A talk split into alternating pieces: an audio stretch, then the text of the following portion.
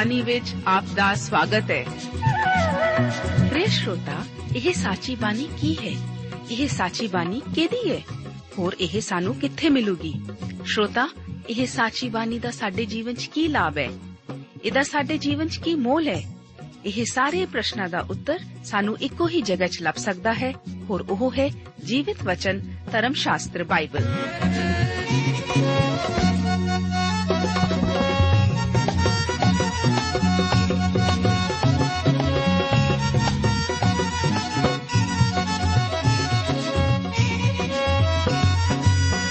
ਧਰਮ ਸ਼ਾਸਤਰ ਬਾਈਬਲ। ਉਹੀ ਜੀਵਿਤ ਵਚਨ ਦਾ ਅਸੀਂ ਇਸ ਕਾਰਜਕ੍ਰਮ ਵਿੱਚ ਅਧਿਐਨ ਕਰਾਂਗੇ।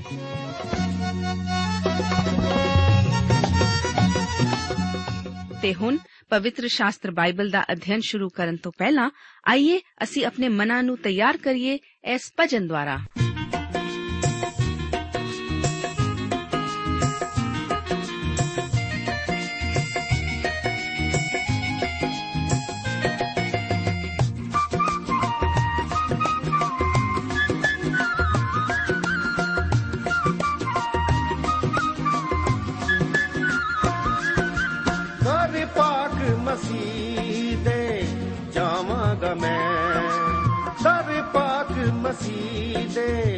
ਜਾਵਾਂਗਾ ਮੈਂ।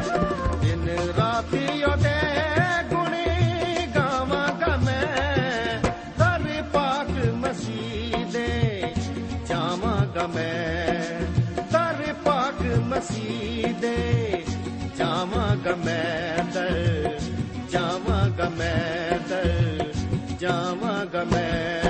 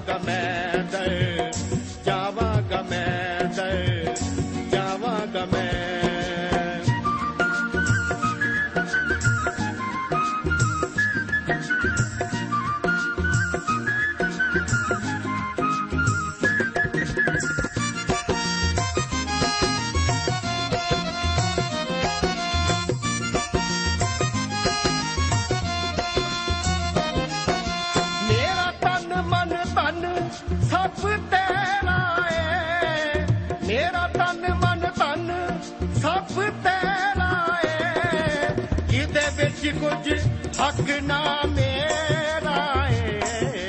ਜਿਹਦੇ ਵਿੱਚ ਕੁਝ ਹੱਕ ਨਾ ਮੇਰਾ ਏ। ਜਦੋਂ ਸਭ ਕੁਝ ਮੇਰਾ, ਤੇਰਾ ਏ। ਜਦੋਂ ਸਭ ਕੁਝ ਮੇਰਾ, ਤੇਰਾ ਏ। ਪਿਆਰੇ ਅਜ਼ੀਜ਼ੋ, ਅੱਜ ਦੇ ਇਸ ਬਾਈਬਲ ਅਧਿਨ ਪ੍ਰੋਗਰਾਮ ਵਿੱਚ ਪਹਿਲਾ ਸੈਮੂਅਲ ਦੀ ਪੋਥੀ ਦੇ 23 ਅਤੇ 24 ਅਧਿਆਇਆਂ ਦਾ ਅਧਿਨ ਕਰਨ ਲਈ ਮੈਂ ਆਪ ਦਾ ਸਵਾਗਤ ਕਰਦਾ ਹਾਂ।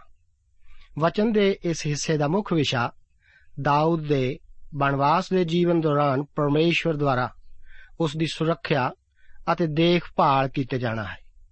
ਦਾਊਦ ਆਪਣੇ 600 ਮਨੁੱਖਾਂ ਨਾਲ ਭੱਜਣਾ ਜਾਰੀ ਰੱਖਦਾ ਹੈ। ਯੋਨਾਥਨ ਦਾਊਦ ਨਾਲ ਮਿਲ ਕੇ ਉਸ ਨੂੰ ਦਲੇਰੀ ਦਿੰਦਾ ਹੈ। ਐਨ ਗਦੀ ਵਿੱਚ ਦਾਊਦ ਸ਼ਾਉਲ ਦੀ ਜਾਨ ਬਚਾ ਲੈਂਦਾ ਹੈ। 23 ਅਧਿਆਏ, ਉਸ ਦੀਆਂ 1 ਤੋਂ ਲੈ ਕੇ 5 ਆਇਤਾਂ ਅਤੇ 13 ਆਇਤਾਂ ਵਿੱਚ ਦਾਊਦ ਦੁਆਰਾ ਫਿਲਿਸਤੀਆਂ ਨਾਲ ਲੜਨ ਦਾ ਜ਼ਿਕਰ ਇਸ ਤਰ੍ਹਾਂ ਹੈ। ਵਚਨ ਵਿੱਚ ਲਿਖਿਆ ਹੈ, ਤਦ ਉਹਨਾਂ ਨੇ ਦਾਊਦ ਨੂੰ ਖਬਰ ਦੇ ਕੇ ਆਖਿਆ, ਵੇਖ, ਫਿਲਿਸਤੀ ਕੈਲਾ ਨਾਲ ਲੜਦੇ ਹਨ ਅਤੇ ਖਲਵਾੜਿਆਂ ਨੂੰ ਲੁੱਟਦੇ ਹਨ। ਤਦ ਦਾਊਦ ਨੇ ਯਹੋਵਾ ਕੋਲੋਂ ਪੁੱਛਿਆ, ਮੈਂ ਜਾਵਾਂ ਅਤੇ ਉਹਨਾਂ ਫਿਲਿਸਤੀਆਂ ਨੂੰ ਮਾਰਾਂ। ਯਹੋਵਾ ਨੇ ਦਾਊਦ ਨੂੰ ਆਖਿਆ, ਜਾ, ਫਿਲਿਸਤੀਆਂ ਨੂੰ ਮਾਰ ਅਤੇ ਕੈਲਾ ਨੂੰ ਬਚਾ। ਪਰ ਦਾਊਦ ਦੇ ਲੋਕਾਂ ਨੇ ਉਹਨੂੰ ਆਖਿਆ, ਵੇਖੋ, ਅਸੀਂ ਤਾਂ ਇੱਥੇ ਯਹੂਦਾ ਵਿੱਚ ਪਏ ਡਰਦੇ ਹਾਂ। ਫੇਰ ਜੇ ਕਦੀ ਅਸੀਂ ਕੈਲਾ ਵਿੱਚ ਜਾ ਕੇ ਫਿਲਿਸਤੀਆਂ ਦੇ ਦਲ ਦਾ ਸਾਹਮਣਾ ਕਰੀਏ, ਤਾਂ ਕਿੰਨਾ ਵਧੇਕ ਨਾ ਡਰਾਂਗੇ? ਤਾਂ ਦਾਊਦ ਨੇ ਯਹੋਵਾ ਕੋਲੋਂ ਫੇਰ ਪੁੱਛਿਆ, ਸੋ ਯਹੋਵਾ ਨੇ ਉੱਤਰ ਦਿੱਤਾ, ਭਈ ਉਠ ਕੈਲਾ ਵੱਲ ਲੈ ਜਾ, ਕਿਉਂ ਜੋ ਮੈਂ ਫਿਲਿਸਤੀਆਂ ਨੂੰ ਤੇਰੇ ਹੱਥ ਵਿੱਚ ਕਰ ਦਿਆਂਗਾ। ਸੋ ਦਾਊਦ ਅਤੇ ਉਹਦੇ ਮਨੁੱਖ ਕੈਲਾ ਗਏ ਅਤੇ ਫਿਲਿਸਤੀਆਂ ਨਾਲ ਲੜੇ ਅਤੇ ਉਹਨਾਂ ਦੇ ਡੰਗਰ ਲੈ ਆਏ ਅਤੇ ਉਹਨਾਂ ਵਿੱਚੋਂ ਕਈਆਂ ਨੂੰ ਵੱਢ ਸੁੱਟਿਆ। ਸੋ ਦਾਊਦ ਨੇ ਕੈਲੀਆਂ ਨੂੰ ਬਚਾਇਆ। 13 ਆਇਤ ਦੇ ਵਚਨ ਹਨ, ਤਦ ਦਾਊਦ ਆਪਣਿਆਂ ਮਨੁੱਖਾਂ ਸਣੇ ਜੋ 600 ਮਨੁੱਖ ਸਨ, ਉਠਿਆ ਅਤੇ ਕੈਲਾ ਵਿੱਚੋਂ ਨਿਕਲ ਗਿਆ। ਅਤੇ ਜਿੱਥੇ ਕਿਤੇ ਉਹਨੂੰ ਰਾਹ ਲੱਭਾ, ਉਧਰ ਹੀ ਤੁਰ ਗਏ। ਅਤੇ ਸ਼ਾਉਲ ਨੂੰ ਖਬਰ ਹੋਈ, ਜੋ ਦਾਊਦ ਕੈਲਾ ਵਿੱਚੋਂ ਨਿਕਲ ਗਿਆ ਹੈ, ਤਾਂ ਉਹ ਜਾਣੋ, ਹਟ ਗਿਆ। ਫਿਲਿਸਤੀ ਲੋਕ, ਜੋ ਕਿ ਇਸਰਾਇਲ ਦੇ ਮੁੱਖ ਦੁਸ਼ਮਣ ਸਨ, ਉਹ ਕੈਲਾ ਦੇ ਲੋਕਾਂ ਦੇ ਖਲਵਾੜਿਆਂ ਨੂੰ ਲੁੱਟਦੇ ਸਨ। ਗੌਰ ਕਰੋ ਕਿ ਇਸ ਤੋਂ ਪਹਿਲਾਂ ਕਿ ਦਾਊਦ ਕੈਲਾ ਦੇ ਲੋਕਾਂ ਨੂੰ ਛਡਾਉਣ ਦੀ ਕੋਸ਼ਿਸ਼ ਕਰੇ, ਉਹ ਪਰਮੇਸ਼ਵਰ ਦੀ ਇੱਛਾ ਬਾਰੇ ਜਾਣਨਾ ਚਾਹੁੰਦਾ ਹੈ। ਦਾਊਦ ਇਹਨਾਂ ਪਰਮੇਸ਼ਵਰ ਦੇ ਲੋਕਾਂ ਨੂੰ ਬਚਾਉਣ ਲਈ ਕੰਮ ਕਰਦਾ ਹੈ। ਭਾਵੇਂ ਉਹ ਖੁਦ ਸ਼ਾਉਲ ਕੋਲੋਂ ਭਜਣਾ ਜਾਰੀ ਰੱਖਦਾ ਹੈ। ਜਦੋਂ ਸ਼ਾਉਲ ਨੂੰ ਪਤਾ ਲੱਗਦਾ ਹੈ ਕਿ ਦਾਊਦ ਅਤੇ ਉਸ ਦੇ ਮਨੁੱਖ ਇੱਕ ਧੂਲ ਕੋਟ ਵਾਲੇ ਸ਼ਹਿਰ ਵਿੱਚ ਹਨ, ਤਦ ਉਹ ਆਪਣੀ ਸੈਨਾ ਨੂੰ ਉਹਨਾਂ ਨੂੰ ਪਕੜਨ ਲਈ ਭਜਾਉਂਦਾ ਹੈ। ਇੱਥੇ ਵੀ ਦਾਊਦ ਫਿਰ ਪਰਮੇਸ਼ਵਰ ਦੀ ਇੱਛਾ ਉਸ ਕੋਲੋਂ ਪੁੱਛਦਾ ਹੈ। ਪਰਮੇਸ਼ਵਰ ਉਸ ਨੂੰ ਭੱਜ ਨਿਕਲਣ ਲਈ ਆਖਦਾ ਹੈ ਕਿ ਭਾਵੇਂ ਦਾਊਦ ਨੇ ਕੈਲਾ ਦੇ ਲੋਕਾਂ ਨੂੰ ਛੁਡਾਇਆ ਸੀ, ਪਰ ਉਹ ਦਾਊਦ ਦੀ ਸ਼ਾਉਲ ਤੋਂ ਰੱਖਿਆ ਨਹੀਂ ਕਰਨਗੇ। 13 ਆਇਤ ਵਿੱਚ ਅਸੀਂ ਦੇਖਦੇ ਹਾਂ ਕਿ ਦਾਊਦ ਦੇ ਮਨੁੱਖ ਇੱਕ ਸੰਗਠਿਤ ਫੌਜ ਨਾ ਹੋ ਕੇ ਇੱਧਰ ਉੱਧਰ ਖਿਲਰ ਗਏ ਸਨ। 23 ਅਧਿਆਏ ਉਸ ਦੀਆਂ 14 ਤੋਂ ਲੈ ਕੇ 19 ਆਇਤਾਂ ਅਤੇ ਉਸ ਤੋਂ ਬਾਅਦ 26 ਆਇਤਾਂ ਵਿੱਚ ਸ਼ਾਉਲ ਦੁਆਰਾ ਦਾਊਦ ਦਾ ਪਿੱਛਾ ਕਰਨ ਅਤੇ ਜੋਨਾਥਨ ਅਤੇ ਦਾਊਦ ਵਿਚਕਾਰ ਨੇਮ ਬੰਨਣ ਦਾ ਜ਼ਿਕਰ ਇਸ ਤਰ੍ਹਾਂ ਹੈ। ਤਦ ਉਜਾੜ ਦੇ ਵਿੱਚ ਦਾਊਦ ਪੱਕਿਆਂ ਥਾਵਾਂ ਦੇ ਵਿੱਚ ਜਾ ਰਿਹਾ ਅਤੇ ਪਹਾੜੀ ਦੇਸ਼ ਦੇ ਜ਼ੀਫ ਦੀ ਉਜਾੜ ਵਿੱਚ ਜਾ ਟਿਕਿਆ ਅਤੇ ਸ਼ਾਉਲ ਦਿਨੋਂ ਦਿਨ ਉਹਦੀ ਭਾਲ ਕਰਦਾ ਸੀ, ਪਰ ਪਰਮੇਸ਼ਵਰ ਨੇ ਉਹਨੂੰ ਉਸ ਦੇ ਹੱਥ ਵਿੱਚ ਨਾ ਦਿੱਤਾ। ਜਾਂ ਦਾਊਦ ਜਾਣ ਗਿਆ, ਜੋ ਸ਼ਾਉਲ ਮੇਰੀ ਜਿੰਦ ਲੈਣ ਲਈ ਨਿਕਲਿਆ ਹੈ ਉਸ ਵੇਲੇ ਦਾਊਦ ਜ਼ੀਫ ਦੀ ਉਜਾੜ ਦੇ ਇੱਕ ਬਣ ਵਿੱਚ ਸੀ। ਸ਼ਾਉਲ ਦਾ ਪੁੱਤਰ ਜੋਨਾਥਨ ਉੱਠਿਆ ਅਤੇ ਦਾਊਦ ਦੇ ਕੋਲ ਬਣ ਵਿੱਚ ਜਾ ਕੇ ਉਹਦਾ ਹੱਥ ਪਰਮੇਸ਼ਵਰ ਵਿੱਚ ਤਕੜਾ ਕੀਤਾ ਅਤੇ ਉਹਨੂੰ ਆਖਿਆ, ਤੂੰ ਡਰ ਨਹੀਂ, ਕਿਉਂ ਜੋ ਮੇਰੇ ਪਿਓ ਸ਼ਾਉਲ ਦਾ ਹੱਥ ਤੇਰੇ ਕੋਲ ਨਾ ਪੜੇਗਾ ਅਤੇ ਤੂੰ ਇਸਰਾਇਲ ਦਾ ਪਾਤਸ਼ਾਹ ਹੋਵੇਂਗਾ ਅਤੇ ਮੈਂ ਤੇਥੋਂ ਦੂਜੇ ਦਰਜੇ ਤੇ ਹੋਵਾਂਗਾ ਅਤੇ ਇਹ ਗੱਲ ਮੇਰਾ ਪਿਓ ਸ਼ਾਉਲ ਵੀ ਜਾਣਦਾ ਹੈ। ਸੋ ਉਹਨਾਂ ਦੋਹਾਂ ਨੇ ਯਹੋਵਾ ਦੇ ਅੱਗੇ ਨੇਮ ਕੀਤਾ ਤੇ ਦਾਊਦ ਬਣ ਵਿੱਚ ਠਹਿਰਿਆ ਰਿਹਾ ਅਤੇ ਜੋਨਾਥਨ ਆਪਣੇ ਘਰ ਗਿਆ। ਤਦ ਜ਼ੀਫੀ ਸ਼ਾਉਲ ਕੋਲ ਗਿਬਿਆ ਵਿੱਚ ਚੜ ਆਏ ਅਤੇ ਬੋਲੇ, ਭਲਾ ਦਾਊਦ ਸਾਡੇ ਵਿਚਕਾਰ ਬਣਦਿਆਂ ਪੱਕਿਆਂ ਥਾਵਾਂ ਵਿੱਚ ਹਾਕੀਲਾ ਦੇ ਪਹਾੜ ਉੱਤੇ, ਜੋ ਜਸ਼ੀਮੋਨ ਦੇ ਦੱਖਣ ਵੱਲ ਹੈ, ਲੁਕਿਆ ਹੋਇਆ ਨਹੀਂ ਰਹਿੰਦਾ। 26 ਆਇਤ ਦੇ ਵਚਨ ਹਨ, ਸੋ ਸ਼ਾਉਲ ਪਹਾੜ ਦੇ ਇਸ ਪਾਸੇ ਵੱਲ ਜਾਂਦਾ ਸੀ। ਅਤੇ ਦਾਊਦ ਆਪਣੇ ਲੋਕਾਂ ਸਣੇ ਪਹਾੜ ਦੇ ਉਸ ਪਾਸੇ ਵੱਲ ਅਤੇ ਦਾਊਦ ਨੇ ਸ਼ਾਉਲ ਦੇ ਡਰ ਨਾਲ ਨਿਕਲਣ ਵਿੱਚ ਵੱਡੀ ਛੇਤੀ ਕੀਤੀ। ਕਿਉਂ ਜੋ ਸ਼ਾਉਲ ਅਤੇ ਉਹਦੇ ਲੋਕਾਂ ਨੇ ਦਾਊਦ ਅਤੇ ਉਸ ਦੇ ਲੋਕਾਂ ਨੂੰ ਫੜਨ ਲਈ ਚੁਫੇਰਿਓਂ ਘੇਰ ਲਿਆ ਸੀ। ਗੌਰ ਕਰੋ ਕਿ ਜੋਨਾਥਨ ਆਪਣੇ ਦੋਸਤ ਦਾਊਦ ਦੇ ਪ੍ਰਤੀ ਕਿੰਨਾ ਵਫਾਦਾਰ ਅਤੇ ਉਸ ਨੂੰ ਹੌਸਲਾ ਦੇਣ ਲਈ ਉਹ ਕੀ ਕੁਝ ਆਖਦਾ ਹੈ।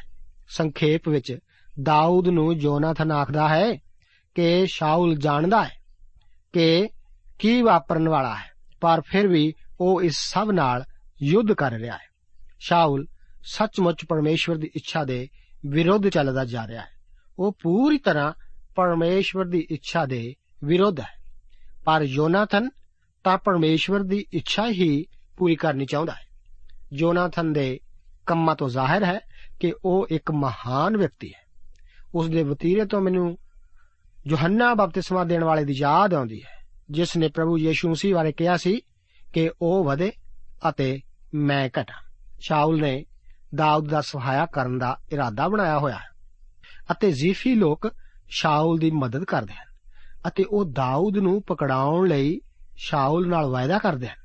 26 ਆਇਤ ਵਿੱਚ ਅਸੀਂ ਵੇਖਦੇ ਹਾਂ ਕਿ ਹੁਣ ਦਾਊਦ ਸੱਚਮੁੱਚ ਸ਼ਾਉਲ ਦੁਆਰਾ ਘੇਰਿਆ ਹੋਇਆ ਹੈ ਅਤੇ ਜੇਕਰ ਇਸ ਸਮੇਂ ਫਲਿਸਤੀਆਂ ਦੇ ਹਮਲੇ ਦਾ ਸਾਹਮਣਾ ਕਰਨ ਲਈ ਉਸ ਨੂੰ ਵਾਪਸ ਘਰ ਨਾ ਬੁਲਾਇਆ ਜਾਂਦਾ, ਤਦ ਸੱਚਮੁੱਚ ਹੀ ਉਹ ਦਾਊਦ ਨੂੰ ਫੜ ਹੀ ਲੈਂਦਾ। ਇਹ ਸਭ ਦਾਊਦ ਦੀ ਜ਼ਿੰਦਗੀ ਨੂੰ ਦੁਬਾਰਾ ਫਿਰ ਬਚਾਉਣ ਲਈ ਪਰਮੇਸ਼ਵਰ ਦੇ ਦੁਆਰਾ ਠੀਕ ਢੁਕਵੇਂ ਸਮੇਂ ਨੂੰ ਪ੍ਰਗਟ ਕਰਦਾ ਹੈ। ਆਓ, ਹੁਣ ਅਸੀਂ 24 ਅਧਿਆਇ ਵਿੱਚ ਦਾਖਲ ਹੁੰਦੇ ਹਾਂ। ਇਸ ਅਧਿਆਇ ਦਾ ਮੁੱਖ ਵਿਸ਼ਾ ਐਨ ਗਦੀ ਵਿਖੇ ਦਾਊਦ ਦੁਆਰਾ ਸ਼ਾਉਲ ਦੀ ਜਿੰਦ ਨੂੰ ਬਚਾ ਲੈਣ ਦਾ ਜ਼ਿਕਰ ਹੈ। ਇਸ ਅਧਿਆਇ ਵਿੱਚ ਵੀ ਦਾਊਦ ਭੱਜਿਆ ਅਤੇ ਛੁਪਿਆ ਹੋਇਆ ਜਾ ਰਿਹਾ ਹੈ। ਸ਼ਾਉਲ ਲਗਾਤਾਰ ਉਸ ਦੇ ਪਿੱਛੇ ਪਿਆ ਹੋਇਆ ਹੈ।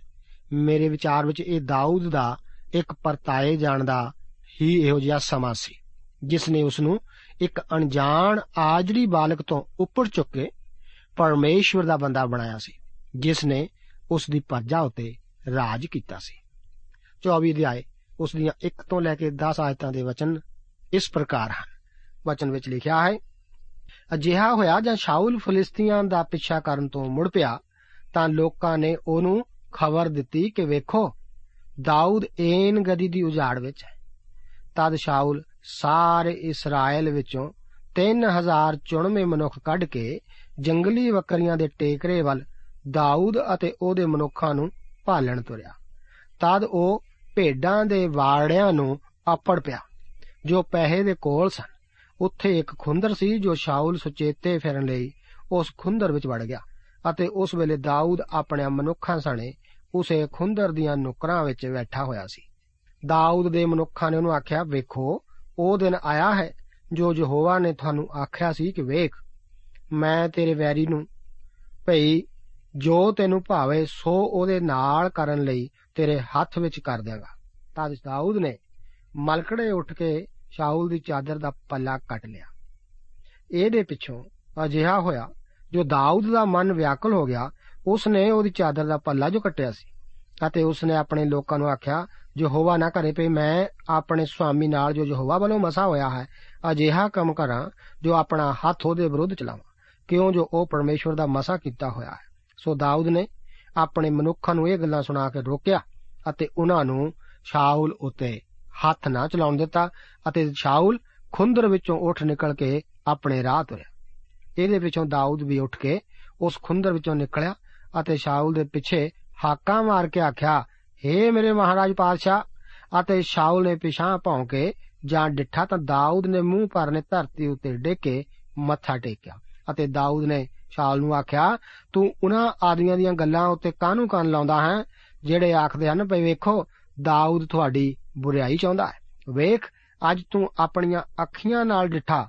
ਜੋ ਯਹੋਵਾ ਨੇ ਅੱਜ ਹੀ ਕਿਕਰ ਤੈਨੂੰ ਖੁੰਦਰ ਦੇ ਅੰਦਰ ਮੇਰੇ ਵਸ ਵਿੱਚ ਕਰ ਦਿੱਤਾ ਸੀ ਅਤੇ ਕਈਆਂ ਨੇ ਮੈਨੂੰ ਆਖਿਆ ਵੀ, ਉਹਨੂੰ ਮਾਰ ਲੈ, ਪਰ ਮੇਰੀਆਂ ਅੱਖੀਆਂ ਨੇ ਤੇਰੇ ਉੱਤੇ ਤਰਸ ਖਾਦਾ ਅਤੇ ਮੈਂ ਆਖਿਆ ਕਿ ਮੈਂ ਆਪਣੇ ਸਵਾਮੀ ਉੱਤੇ ਹੱਥ ਨਾ ਚਲਾਵਾਂਗਾ, ਕਿਉਂ ਜੋ ਉਹ ਯਹੋਵਾ ਦਾ ਮੱਸਾ ਕੀਤਾ ਹੋਇਆ ਹੋਇਆ।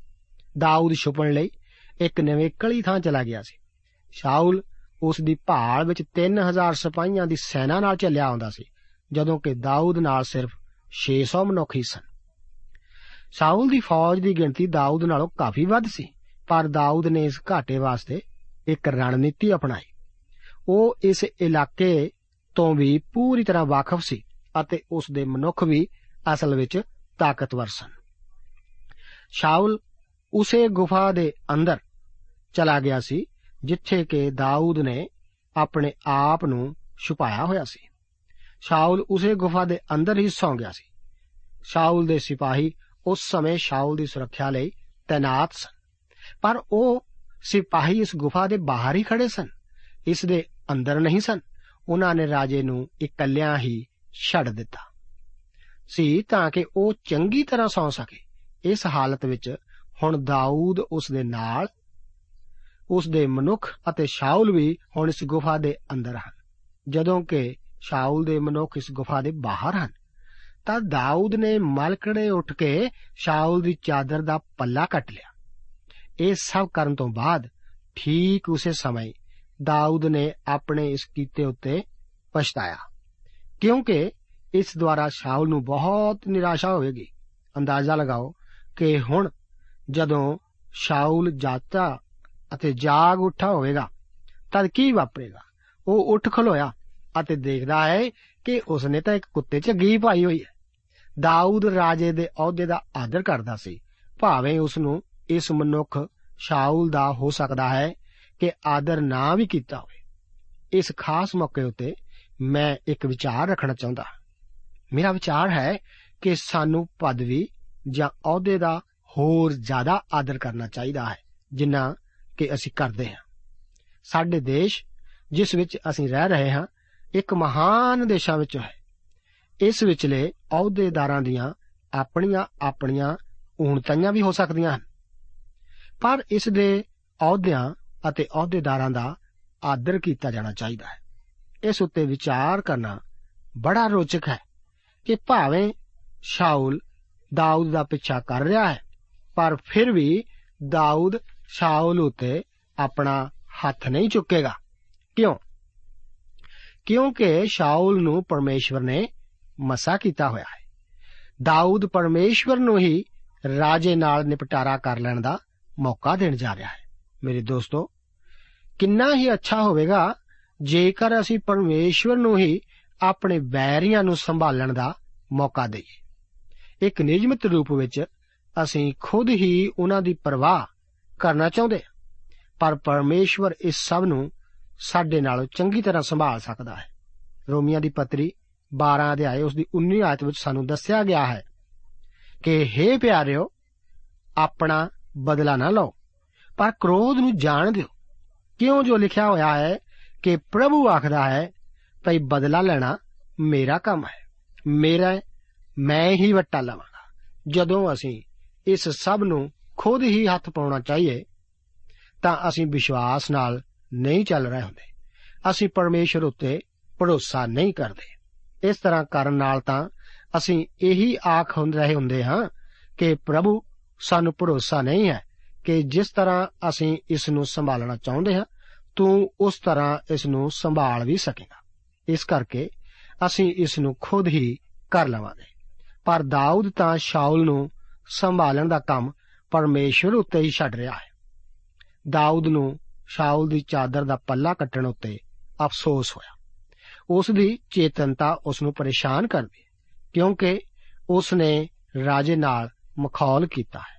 ਦਾਊਦ ਦੇ ਅਨੇਕਾਂ ਮਨੁੱਖਾਂ ਨੇ ਸ਼ਾਉਲ ਨੂੰ ਕੁਝ ਨਾ ਆਖਿਆ ਅਤੇ ਨਾ ਹੀ ਉਸ ਉੱਤੇ ਆਪਣਾ ਹੱਥ ਚੁੱਕਿਆ ਸੀ। ਉਹ ਤਾਂ ਸ਼ਾਉਲ ਨੂੰ ਪਲ ਭਰ ਵਿੱਚ ਹੀ ਮਾਰ ਸਕਦੇ ਸਨ, ਪਰ ਦਾਊਦ ਨੇ ਉਹਨਾਂ ਨੂੰ ਅਜਿਹਾ ਨਹੀਂ ਸੀ ਕਰਨ ਦਿੱਤਾ। ਗੌਰ ਕਰੋ ਕਿ ਭਾਵੇਂ ਨਿੱਜੀ ਤੌਰ ਤੇ ਦਾਊਦ ਨੇ ਸ਼ਾਉਲ ਦੀ ਇੱਜ਼ਤ ਨਾ ਕੀਤੀ ਹੋਵੇ, ਪਰ ਉਹ ਸ਼ਾਉਲ ਦੀ ਪਦਵੀ ਦੀ ਇੱਜ਼ਤ ਜ਼ਰੂਰ ਕਰਦਾ ਹੈ। ਦਾਊਦ ਸ਼ਾਉਲ ਨੂੰ ਇਹ ਦਿਖਾ ਦਿੰਦਾ ਹੈ ਕਿ ਉਹ ਉਸ ਦੀ ਜਾਨ ਦਾ ਖੋਜੀ ਨਹੀਂ ਸੀ। ਸ਼ਾਉਲ ਨੂੰ ਗਲਤ ਤੌਰ ਤੇ ਝੂਠ ਹੀ ਦੱਸਿਆ ਗਿਆ ਸੀ। ਦਾਊਦ ਉਸ ਨੂੰ ਮਾਰਨ ਲਈ ਤੁਲਿਆ ਹੋਇਆ ਹੈ, ਪਰ ਇਹ ਸਭ ਸੱਚਾਈ ਤੋਂ ਬਿਲਕੁਲ ਦੂਰ ਸੀ। ਮੇਰੇ ਵਿਚਾਰ ਅਨੁਸਾਰ ਤਾਂ ਦਾਊਦ ਨੂੰ ਉਸ ਦੇ ਦੁਸ਼ਮਣਾਂ ਅਤੇ ਮਿੱਤਰਾਂ ਦੋਹਾਂ ਨੇ ਹੀ ਗਲਤ ਸਮਝਿਆ ਅਤੇ ਗਲਤ ਹੀ ਪੇਸ਼ ਕੀਤਾ ਸੀ।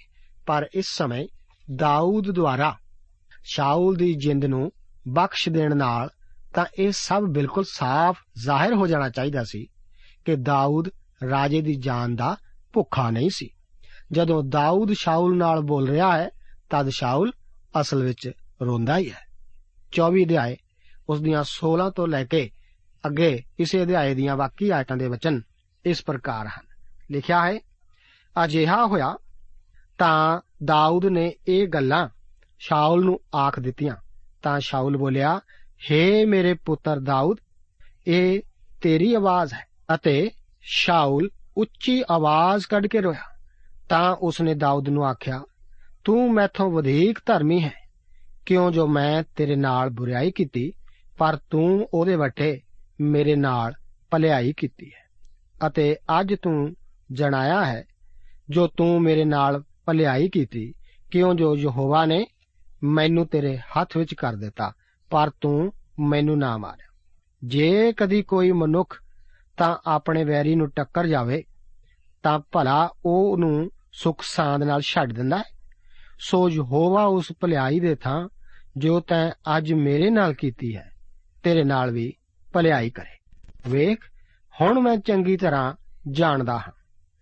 ਜੋ ਸੱਚਮੁੱਚ ਤੂੰ ਪਾਤਸ਼ਾਹ ਬਣੇਗਾ ਅਤੇ ਇਸਰਾਇਲ ਦਾ ਰਾਜ ਤੇਰੇ ਹੱਥ ਵਿੱਚ ਟਿਕ ਜਾਵੇਗਾ, ਸੋ ਤੂੰ ਮੇਰੇ ਨਾਲ ਯਹੋਵਾ ਦੀ ਸੌਂ ਖਾ ਕੇ ਇਉਂ ਆਖ, ਜੋ ਮੈਂ ਤੇਰੇ ਪਿੱਛੇ ਤੇਰੀ ਸੰਤਾਨ ਦਾ ਨਾਸ ਨਾ ਕਰਾਂਗਾ ਅਤੇ ਤੇਰੇ ਪਿਤਾ ਦੇ ਟੱਬਰ ਵਿੱਚੋਂ ਤੇਰੇ ਨਾਮ ਨੂੰ ਨਾ ਮਟਾਵਾਂਗਾ। ਸੋ ਦਾਊਦ ਨੇ ਸ਼ਾਉਲ ਨਾਲ ਸੌਂ ਖਾਧੀ ਅਤੇ ਸ਼ਾਉਲ ਘਰ ਨੂੰ ਚੱਲਿਆ ਗਿਆ, ਪਰ ਦਾਊਦ ਅਤੇ ਉਹਦੇ ਲੋਕ ਕੋਟ ਵਿੱਚ ਜਾ ਬੈਠੇ। ਹੁਣ ਸ਼ਾਉਲ ਦੇ ਹੈਰਾਨ ਕੁਨ ਬਿਆਨ ਉਤੇ ਗੌਰ ਕਰੋ। ਇਹ ਸ਼ਾਉਲ ਵੱਲੋਂ ਕੀਤਾ ਜਾਣ ਵਾਲਾ ਇੱਕ ਹੈਰਾਨ ਕੁਨ ਇਕਰਾਰ ਹੈ। ਇਸ ਤੋਂ ਪਹਿਲਾਂ ਅਸੀਂ ਪਰਮੇਸ਼ਵਰ ਦੇ ਵਚਨ ਵਿੱਚ ਕਿਹਾ ਦੇਖਿਆ ਸੀ ਕਿ ਜਿਵੇਂ ਪੁਰਾਣਿਆਂ ਦੀ ਅਖੌਤ ਵਿੱਚ ਕਿਹਾ ਹੈ, ਭਈ ਬੁਰਿਆਂ ਤੋਂ ਬੁਰੀਾਈ ਹੀ ਹੁੰਦੀ ਹੈ ਪਰ ਮੇਰਾ ਹੱਥ ਤੇਰੇ ਉੱਤੇ ਨਾ ਚੱਲੇਗਾ। ਦਾਊਦ ਬਾਰ-ਬਾਰ ਸ਼ਾਉਲ ਨੂੰ ਜਾਣਦਾ ਹੈ। ਉਸ ਨੂੰ ਆਖ ਰਿਹਾ ਹੈ, ਇਸਰਾਇਲ ਦਾ ਪਾਦਸ਼ਾਹ ਕਿਹਦੇ ਮਗਰ ਨਿਕਲਿਆ ਹੈ ਅਤੇ ਤੂੰ ਕਿਹਦਾ ਪਿੱਛਾ ਕਰਨ ਲਈ ਆਇਆ ਹੈ? ਭਲਾ ਮੋਏ ਹੋਏ ਕੁੱਤੇ ਦਾ ਜਾਂ ਇੱਕ ਪਿੱਸੂ ਦਾ? ਫੇਰ ਯਹੋਵਾ ਹੀ ਨਿਆਈ ਬਣੇ ਅਤੇ ਮੇਰੇ ਤੇਰੇ ਵਿੱਚ ਨਿਤਾਰਾ ਕਰੇ ਅਤੇ ਵੇਖੇ ਅਤੇ ਮੇਰੇ ਝਗੜੇ ਨੂੰ ਨਿਵੇੜੇ ਅਤੇ ਮੈਨੂੰ ਤੇਰੇ ਹੱਥੋਂ ਛੁਡਾਵੇ। ਹੁਣ ਸ਼ਾਉਲ ਦੇ ਹੈਰਾਨ ਕੁਨ ਬਿਆਨ ਉਤੇ ਇੱਕ ਵਾਰ ਫਿਰ ਗੌਰ ਕਰੋ। ਇਹ ਸ਼ਾਉਲ ਵੱਲੋਂ ਕੀਤਾ ਜਾਣ ਵਾਲਾ ਇੱਕ ਹੈਰਾਨ ਕੁਨ ਇਕਰਾਰ ਹੈ। ਸ਼ਾਉਲ ਜਾਣ ਜਾਂਦਾ ਹੈ ਕਿ ਜੋ ਕੁਝ ਦਾਊਦ ਨੇ ਆਖਿਆ ਹੈ, ਉਹ ਸੱਚ ਹੀ ਹੈ ਅਤੇ ਉਹ ਇਸ ਦੁਆਰਾ ਕਾਫੀ ਟੁੱਟ ਜਾਂਦਾ ਹੈ ਕਿ ਅਸਲ ਵਿੱਚ ਦਾਊਦ ਨੇ ਹੀ ਉਸ ਦੀ ਜਿੰਦ ਬਖਸ਼ੀ ਹੈ। ਹੁਣ ਸ਼ਾਲ ਨੂੰ ਪਤਾ ਲੱਗ ਜਾਂਦਾ ਹੈ ਕਿ ਇੱਕ ਦਿਨ ਆਵੇਗਾ ਜਦੋਂ ਕਿ ਦਾਊਦ ਹੀ ਰਾਜਾ ਬਣ ਜਾਵੇਗਾ। ਇਸ ਸਾਰੀ ਗੱਲਬਾਤ ਤੋਂ ਬਾਅਦ ਸ਼ਾਉਲ ਵਾਪਸ ਆਪਣੇ ਘਰ ਨੂੰ ਚਲਾ ਜਾਂਦਾ ਹੈ। ਪਰ ਦਾਊਦ ਅਤੇ ਉਸ ਦੇ ਮਨੁੱਖ ਆਪਣੇ ਠਿਕਾਣੇ ਨੂੰ ਪਰਤ ਜਾਂਦੇ ਹਨ। ਦਾਊਦ ਅਜੇ ਵੀ ਸ਼ਾਉਲ ਉਤੇ ਭਰੋਸਾ ਨਹੀਂ ਕਰਦਾ। ਉਹ ਅੱਗੇ ਦੀ ਅੱਗੇ ਉਜਾੜ ਵਿੱਚ ਛੁਪਣ ਲਈ ਚੱਲਿਆ ਜਾਂਦਾ ਹੈ, ਕਿਉਂਕਿ ਉਸ ਨੂੰ ਪਤਾ ਹੈ ਕਿ ਇੱਕ ਦਿਨ ਆਵੇਗਾ ਜਦੋਂ ਕਿ ਸ਼ਾਉਲ ਉਸ ਦਾ ਪਿੱਛਾ ਕਰਨ ਲਈ ਆ ਠਹਿਰੇਗਾ। ਮੇਰਾ ਖਿਆਲ ਹੈ ਕਿ ਅਸਲ ਵਿੱਚ ਇਸ ਸਮੇਂ ਸ਼ਾਉਲ ਨੂੰ ਭੂਤ ਚੰਬੜਿਆ ਹੋਇਆ ਸੀ। ਬਚਨ ਦੱਸਦਾ ਹੈ ਕਿ ਇੱਕ ਪ੍ਰੇਸ਼ਟ ਆਤਮਾ ਉਸ ਉੱਤੇ ਆ ਗਿਆ ਸੀ। ਅਸੀਂ ਪਰਮੇਸ਼ਵਰ ਦੇ ਵਚਨ ਦੇ ਵਿੱਚ ਦੇਖਦੇ ਹਾਂ ਕਿ ਪਰਮੇਸ਼ਵਰ ਨੇ ਸ਼ਾਉਲ ਨੂੰ ਵਾਰ-ਵਾਰ ਦਾਊਦ ਦੇ ਹੱਥ ਵਿੱਚ ਕੀਤਾ ਕਿ ਉਹ ਉਸ ਦਾ ਕਤਲ ਕਰੇ। ਪਰ ਦਾਊਦ ਨੇ ਸ਼ਾਉਲ ਨੂੰ ਪਰਮੇਸ਼ਵਰ ਦਾ ਮਸਾ ਕੀਤਾ ਹੋਇਆ ਜਾਣਿਆ, ਜੋ ਕਿ ਅਸਲ ਵਿੱਚ ਇਸੇ ਤਰ੍ਹਾਂ ਸੀ। ਅਤੇ ਅਸੀਂ ਦੇਖਦੇ ਹਾਂ ਕਿ ਦਾਊਦ ਨੇ ਸ਼ਾਉਲ ਤੋਂ ਆਪਣਾ ਬਦਲਾ ਖੁਦ ਲੈਣ ਦੀ ਕੋਸ਼ਿਸ਼ ਨਾ ਕੀਤੀ, ਉਸ ਉੱਤੇ ਹੱਥ ਨਾ ਚੱਕਿਆ। ਇਹ ਸਾਡੇ ਲਈ ਇੱਕ ਕਿੰਨਾ ਅਦਭੁਤ ਆਤਮਿਕ ਸਬਕ ਸਿੱਖਣ ਵਾਸਤੇ ਹੈ। ਪਰਮੇਸ਼ਵਰ ਨੇ ਆਪਣੇ ਵਚਨ ਵਿੱਚ ਜਿਸ ਤਰ੍ਹਾਂ ਸਾਨੂੰ ਸਿਖਾਇਆ ਹੈ ਕਿ ਤੁਸੀਂ ਆਪਣਾ ਬਦਲਾ ਨਾ ਲਓ, ਬਦਲਾ ਲੈਣਾ ਮੇਰਾ ਕੰਮ ਹੈ। ਪਰਮੇਸ਼ਵਰ ਦੇ ਇਸ ਵਚਨ ਨੂੰ ਮੰਨ ਕੇ ਅਸੀਂ ਅੱਜ ਵੀ ਆਪਣੇ ਜੀਵਨ ਦੇ ਵਿੱਚ ਬਹੁਤ ਲਾਭ ਉਠਾ ਸਕਦੇ ਹਾਂ। ਬਦਲਾ ਲੈਣਾ ਸੱਚਮੁੱਚ ਪਰਮੇਸ਼ਵਰ ਦਾ ਕੰਮ ਹੈ। ਦਾਊਦ ਨੇ ਸ਼ਾਉਲ ਨੂੰ ਪਰਮੇਸ਼ਵਰ ਦੇ ਹੱਥ ਵਿੱਚ ਦਿੱਤਾ। ਪਰਮੇਸ਼ਵਰ ਨੂੰ ਮੌਕਾ ਦਿੱਤਾ ਕਿ ਉਹ ਹੀ ਉਸ ਦਾ ਨਿਆਂ ਕਰੇ ਅਤੇ ਦਾਊਦ ਦੇ ਇਸ ਫਰਿਆਦ ਨੂੰ ਪਰਮੇਸ਼ਵਰ ਨੇ ਸੁਣਿਆ ਅਤੇ ਠੀਕ ਸਮੇਂ ਉੱਤੇ ਪਰਮੇਸ਼ਵਰ ਨੇ ਦਾਊਦ ਨੂੰ ਗੱਦੀ ਉੱਤੇ ਵਿਰਾਜਮਾਨ ਵੀ ਕੀਤਾ, ਕਿਉਂਕਿ ਦਾਊਦ ਨੇ ਸ਼ਾਲ ਨੂੰ ਪਰਮੇਸ਼ਵਰ ਦੇ ਹੱਥ ਵਿੱਚ ਦਿੱਤਾ ਸੀ ਕਿ ਅਸੀਂ ਅੱਜ ਆਪਣੀਆਂ ਸਾਰੀਆਂ ਸਮੱਸਿਆਵਾਂ ਆਪਣੇ ਸਾਰੇ ਵੈਰੀਆਂ ਨੂੰ ਪਰਮੇਸ਼ਵਰ ਦੇ ਹੱਥ ਵਿੱਚ ਦਿੰਦੇ ਹਾਂ। ਉਸ ਦੇ ਕੋਲ ਸਾਡੀ ਹਰ ਇੱਕ ਸਮੱਸਿਆ ਦਾ ਹੱਲ ਹੈ। ਪ੍ਰਭੂ ਆਪ ਨੂੰ ਅੱਜ ਦੇ ਇਹਨਾਂ ਵਚਨਾਂ ਨਾਲ ਅਸੀਸ ਦੇਵੇ। ਜੈ ਮਸੀਹ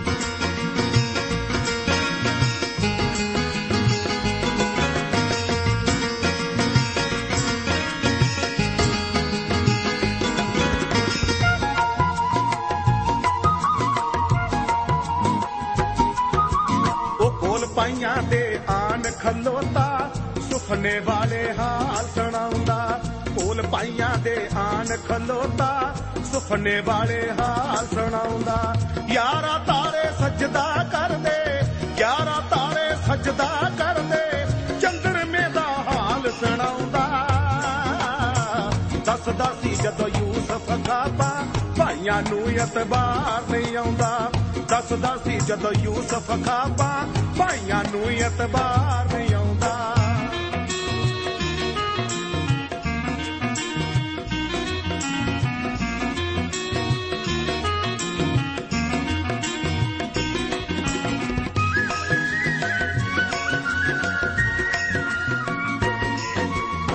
ਇੱਕ ਕੋਲੇ ਨੂੰ ਇੱਕ ਪੂਲੇ ਨੂੰ ਯਾਰਾ ਪੂਲੇ, ਵਾਰੋ ਵਾਰੀ ਆ ਕੇ ਨਿਉਂਦੇ। ਇਹ ਗੱਲ ਸੁਣ ਕੇ ਭਾਈਆਂ ਨੂੰ ਵੀ, ਇਹ ਗੱਲ ਸੁਣ ਕੇ ਭਾਈਆਂ ਨੂੰ ਵੀ ਯੂਸਫ ਨਾਲ ਪਿਆਰ ਨਹੀਂ ਆਉਂਦਾ। ਦੱਸਦਾ ਸੀ ਜਦੋਂ ਯੂਸਫ ਖਾਪਾ ਭਾਈਆਂ ਨੂੰ ਇਤਬਾਰ ਨਹੀਂ ਆਉਂਦਾ। ਦੱਸਦਾ ਸੀ ਜਦੋਂ ਯੂਸਫ ਖਾਪਾ ਦੋਸਤੋ, ਸਾਨੂੰ ਉਮੀਦ ਹੈ ਕਿ ਇਹ ਕਾਰਜਕ੍ਰਮ ਤੁਹਾਨੂੰ ਪਸੰਦ ਆਇਆ ਹੋਵੇਗਾ। ਤੇ ਇਹ ਕਾਰਜਕ੍ਰਮ ਸੁਣ ਕੇ ਤੁਹਾਨੂੰ ਬਰਕਤਾਂ ਮਿਲੀਆਂ ਹੋਣਗੀਆਂ। ਜੇ ਤੁਸੀਂ ਇਹ ਕਾਰਜਕ੍ਰਮ ਦੇ ਬਾਰੇ ਕੁਝ ਪੁੱਛਣਾ ਚਾਹੁੰਦੇ ਹੋ, ਤੇ ਸਾਨੂੰ ਇਸ ਪਤੇ ਤੇ ਲਿਖੋ। Program Sachi Bani, post box number 1715 sector 36 Chandigarh 160036 ਪਤਾ ਇੱਕ ਵਾਰ ਫੇਰ ਸੁਣ ਲਓ। Program Sachi Bani post box number 1715 sector 36 Chandigarh 160036 ਸਾਡਾ ਈਮੇਲ ਪਤਾ ਹੈ punjabi.ttb@twr.in ਪਤਾ ਇੱਕ ਵਾਰ ਫੇਰ ਸੁਣ ਲਓ punjabi.ttb@twr.in ਹੁਣ ਸਾਡੇ ਪ੍ਰੋਗਰਾਮ ਦਾ ਸਮੇਂ ਸਮਾਪਤ ਹੁੰਦਾ ਹੈ। ਉਮੀਦ ਹੈ ਅਗਲੇ ਪ੍ਰੋਗਰਾਮ ਵਿੱਚ ਤੁਹਾਡੇ ਨਾਲ ਫੇਰ ਪੇਂਟ ਹੋਏਗੀ। ਰੱਬ ਤੁਹਾਨੂੰ ਬਰਕਤ ਦੇ।